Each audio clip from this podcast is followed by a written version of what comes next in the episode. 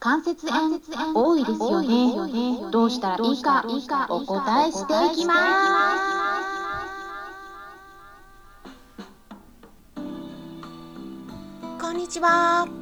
サラホリスティックアニマルクリニックのホリスティック獣医サラです。本ラジオ番組ではペットの一般的な健康に関するお話だけでなくホリスティックケアや地球環境そして私が日頃感じていることや気づきなども含めて様々な内容でお届けしております。さてですね寒くなってきてますね。え皆さんも冷えていないですか？こんな時期に増えてくる症状としてまあ腰痛とか関節痛とかいろいろありますよね。うん、まあ私はね今のところ大丈夫なんですけどまあでも足がね冷えやすいんで温めたりとかしているんですけれどもね。皆さんいかがお過ごしでしょうか？今回はワンちゃんを飼っている飼い主さんからいただいたご質問にお答えしたいと思います、まあ、ただね、うん、関節炎とかっていうのはまああの今回は室外骨脱臼のお話なんですけれども関節炎ということでね、うん、あの猫ちゃんも結構起こりますしあとは私たち人間にとっても当てはまる内容もありますので是非ね、えーペット飼ってない方にとっても参考になればなと思うんですけれどもね。まずはいただいたご質問の文章をそのまま読み上げますね。はじめまして。4ヶ月のトイプードルの女の子を飼っているものです。2ヶ月の頃にペットショップから迎え入れその際にパテラのグレード2と診断されていました。3ヶ月検診の際も変わらずグレード2のままでした。このまま悪化しないようにできる限りのことをしてあげたくネットで調べた屈伸運動を試してみることにしました。ソファーはローソファーにしてフローリングの上にも厚手のマットを敷いています。サプリメントなども効果的との情報がありましたがどれを信用していいかわからず質問させていただきました。何かサプリメントに限らず何かおすすめの方法があれば教えてください。っていうことなんですけれどもまずですねパパパテラって何？ちょっとねこの声を変える機能にハマってるんですけれどもねすいません。はいいろんな声試してます。あのパテラですね。っていうのは、まあ、これあの英語のカタカナ読みで、うん、室外骨っていう意味になるんですね。室外骨っていうのは人間でも動物にもある膝のお皿の部分の骨のことです。膝の動きを滑らかにするために膝の関節の一部としてあるんですね。でもその部分が簡単にパカパカこう外れてしまうことがあってそれを室外骨脱臼と言います。で動物の中でもワンちゃん特に小型犬に多くて、うん、ペット保険のシェア1位を獲得している日本のアニコム損保さんから去年公表されたデータによると日本では子犬のうち約20%の子がこのパテラの問題を抱えているということなんですね。20%って言ったら10頭いたらそのうち2頭の子犬がこのパテラの、まあ、問題っていうか病気を抱えているということなんです。えっと、とちょっとねこれ多いって思いますよ。例えばね私たち人間に当てはめて考えてみたらいいと思うんですね。うん子犬だからじゃあ私たち人間子供だった場合、うん、で小学校に行ってた時に皆さんの周りでこのパテラのなんか病気抱えている子供いましたか？膝のお皿がパカパカ外れちゃうとでなんか痛いんだよとか言ってる子とかいました？私は一人も会ったことないですね。はい。なんだけどこの確率で言ったら10人に1 2人？すいません。10人に2人はいるっていうことになるんですね。同じ20%っていうことだったら。でも人間はそんな確率ないですよね。うん高くないです。でも子犬の場合は10頭いたら2頭病気なんです。ちょっとねこれは何でかっていうと人間と犬のこの大きな違い。で特にね雑種じゃなくて準血種のワンちゃんに多いんですね。でそうなると人間はブリーディングとかされてないですよね。うん、でも犬は、まあ、私たち人間が作り出していますよね。だから選択的に交配してあの特定の犬種の子を生み出していますでその過程でね、うん、ちょっと偏ったこうあの何て言うかな病気を持ちやすい傾向が生まれてきてしまうんです。で他にはね日本だと例えばチワワとかポメラニアンなどで多いって言われてるんですけれども特に多いのが今回のご質問にも記載されてたトイプードルなんです。でまあ猫ちゃんはねちなみにワンちゃんほどはね多くないんですけれどもアビスニアンの子で報告がいくつかあります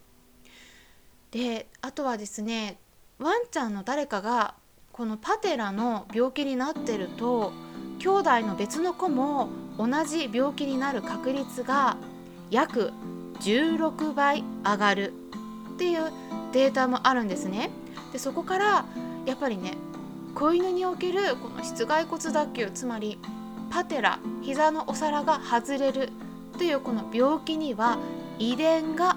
関わっていると考えられているんですね。でこれはワンちゃんだけではなくて猫ちゃんもそうなんですけれども遺伝が関わっている病気は本当に多くてでねこれは幼いうちから何かしらの症状が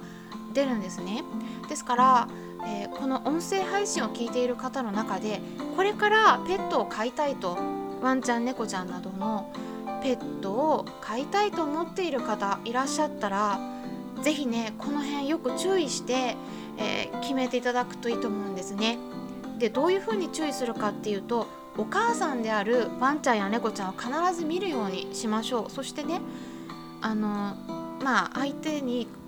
販売している方にねどのような病気を抱えているのかお母さんとかあと家族家族がどういう病気持ってるのかとか、えー、健康なのかっていうのをちゃんとチェックしてから買うっていうことがね非常に重要になってきます。でもペットショップってねまずお母さんを見ることってほとんどできないですよね。うん、子犬しか見せてないですよねですからその時点でねちょっとこれができないってことになっちゃうのでもし準決種のワンちゃん猫ちゃんとか飼いたいのであればやっぱりきちんとしたブリーダーさんのもとに行って確認して、え、決めていただくのをおすすめします。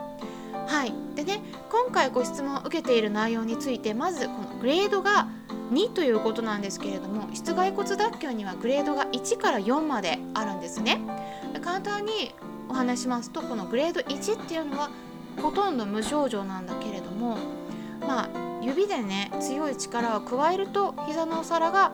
ちょっと外れるっていう感じなんです。でもねグレード2になるとこれが戻らなくなります。グレード1は指を外せば元に戻るんですけど膝のお皿がねパカッて外れたのがパカッて戻ります。でもグレード2になると戻らないんですね。グレード3はねもうずっと外れちゃってる状態です。ですからどんどん進行していくんですね。であのこれはグレード3とグレード4この間にはねすごい大きな壁があります。でこのグレード4が一番上なんですけどこれはね脱臼しすぎてもう指で押してもねなかなか戻らない状態なんです。こうなってくると骨も変形してきてしまうし痛みのせいで足を床につけたがらなくなるのでなんかこう3本足で歩くような様子が見られたりします。でねこの病気っていうのは基本的に進行していくんですね、うん、で子犬ですでにグレード2なのであれば、うん、ちょっとね要注意かなと思うんですけれどもできればねグレード3までのところでやっぱ手術してあげた方がいいと思いますグレード4になっちゃうともう進行しすぎて手術してもうまくいかないことが多いんですね。うん、なのでねあの手術はやっぱ考えてあげた方がいいです。でそれで手術以外にじゃあどうしたどういったことをねしてあげたらいいのかっていうのをお話ししますと、まあ、基本的には人の関節に対するサプリと同じような感じです、まあ、サプリっていうと例えば炎症を落ち着かせるようなオメガ3脂肪酸の豊富なフィッシュオイルとかクリルオイルとかあとはグルコサミンとかコンドロイチンやヒアルロン酸などの豊富なサプリとかですね、ま、この辺はもうすでにおすすめされていたりあとはご質問されてる方ももうすでにね調べたりされてご存知だとは思うんですけれどもでねもちろん何を与えるかっていうのも大事なんだけれどもサプリはね慎重に選んだ方がいいです。でこれ毎回ねよくお伝えしてることなんですけれども特にペット用のサプリっていうのは本当にピンキリでいいものと悪いものがごちゃ混ぜになっているんですね。でその中でも品質の良いものっていうのはかなり少ないです。なのでまず成分を見ること。それからあの美味しく飲んでくれるように特にペット用の場合はいろいろと余計なものが添加されてたりするのでそういうのが入っていないかどうかっていうのを確認してみてください。あとはあの食事ですね。まあ、例えば鶏の軟骨とかを加えたりとか、まあ、軟骨にもいろんな関節をサポートする成分が入っていますしあとはウォーキング、まあ、お散歩ですね運動は毎日させるっていうこととハイドロセラピー、まあ、水を使ったプールなどで足を動かすような運動療法も加えていくこと、まあ、これで筋肉をつけると膝のお皿が外れにくくなるんですね。あとはハーブのサプリとかもあります。ただこの辺りちょっとね時間が足りなくなってしまったのですいません。またいつかお話しできればと思います。え今回もありがとうございました。それではまたお会いしましょう。ホディスティック獣医サラでした。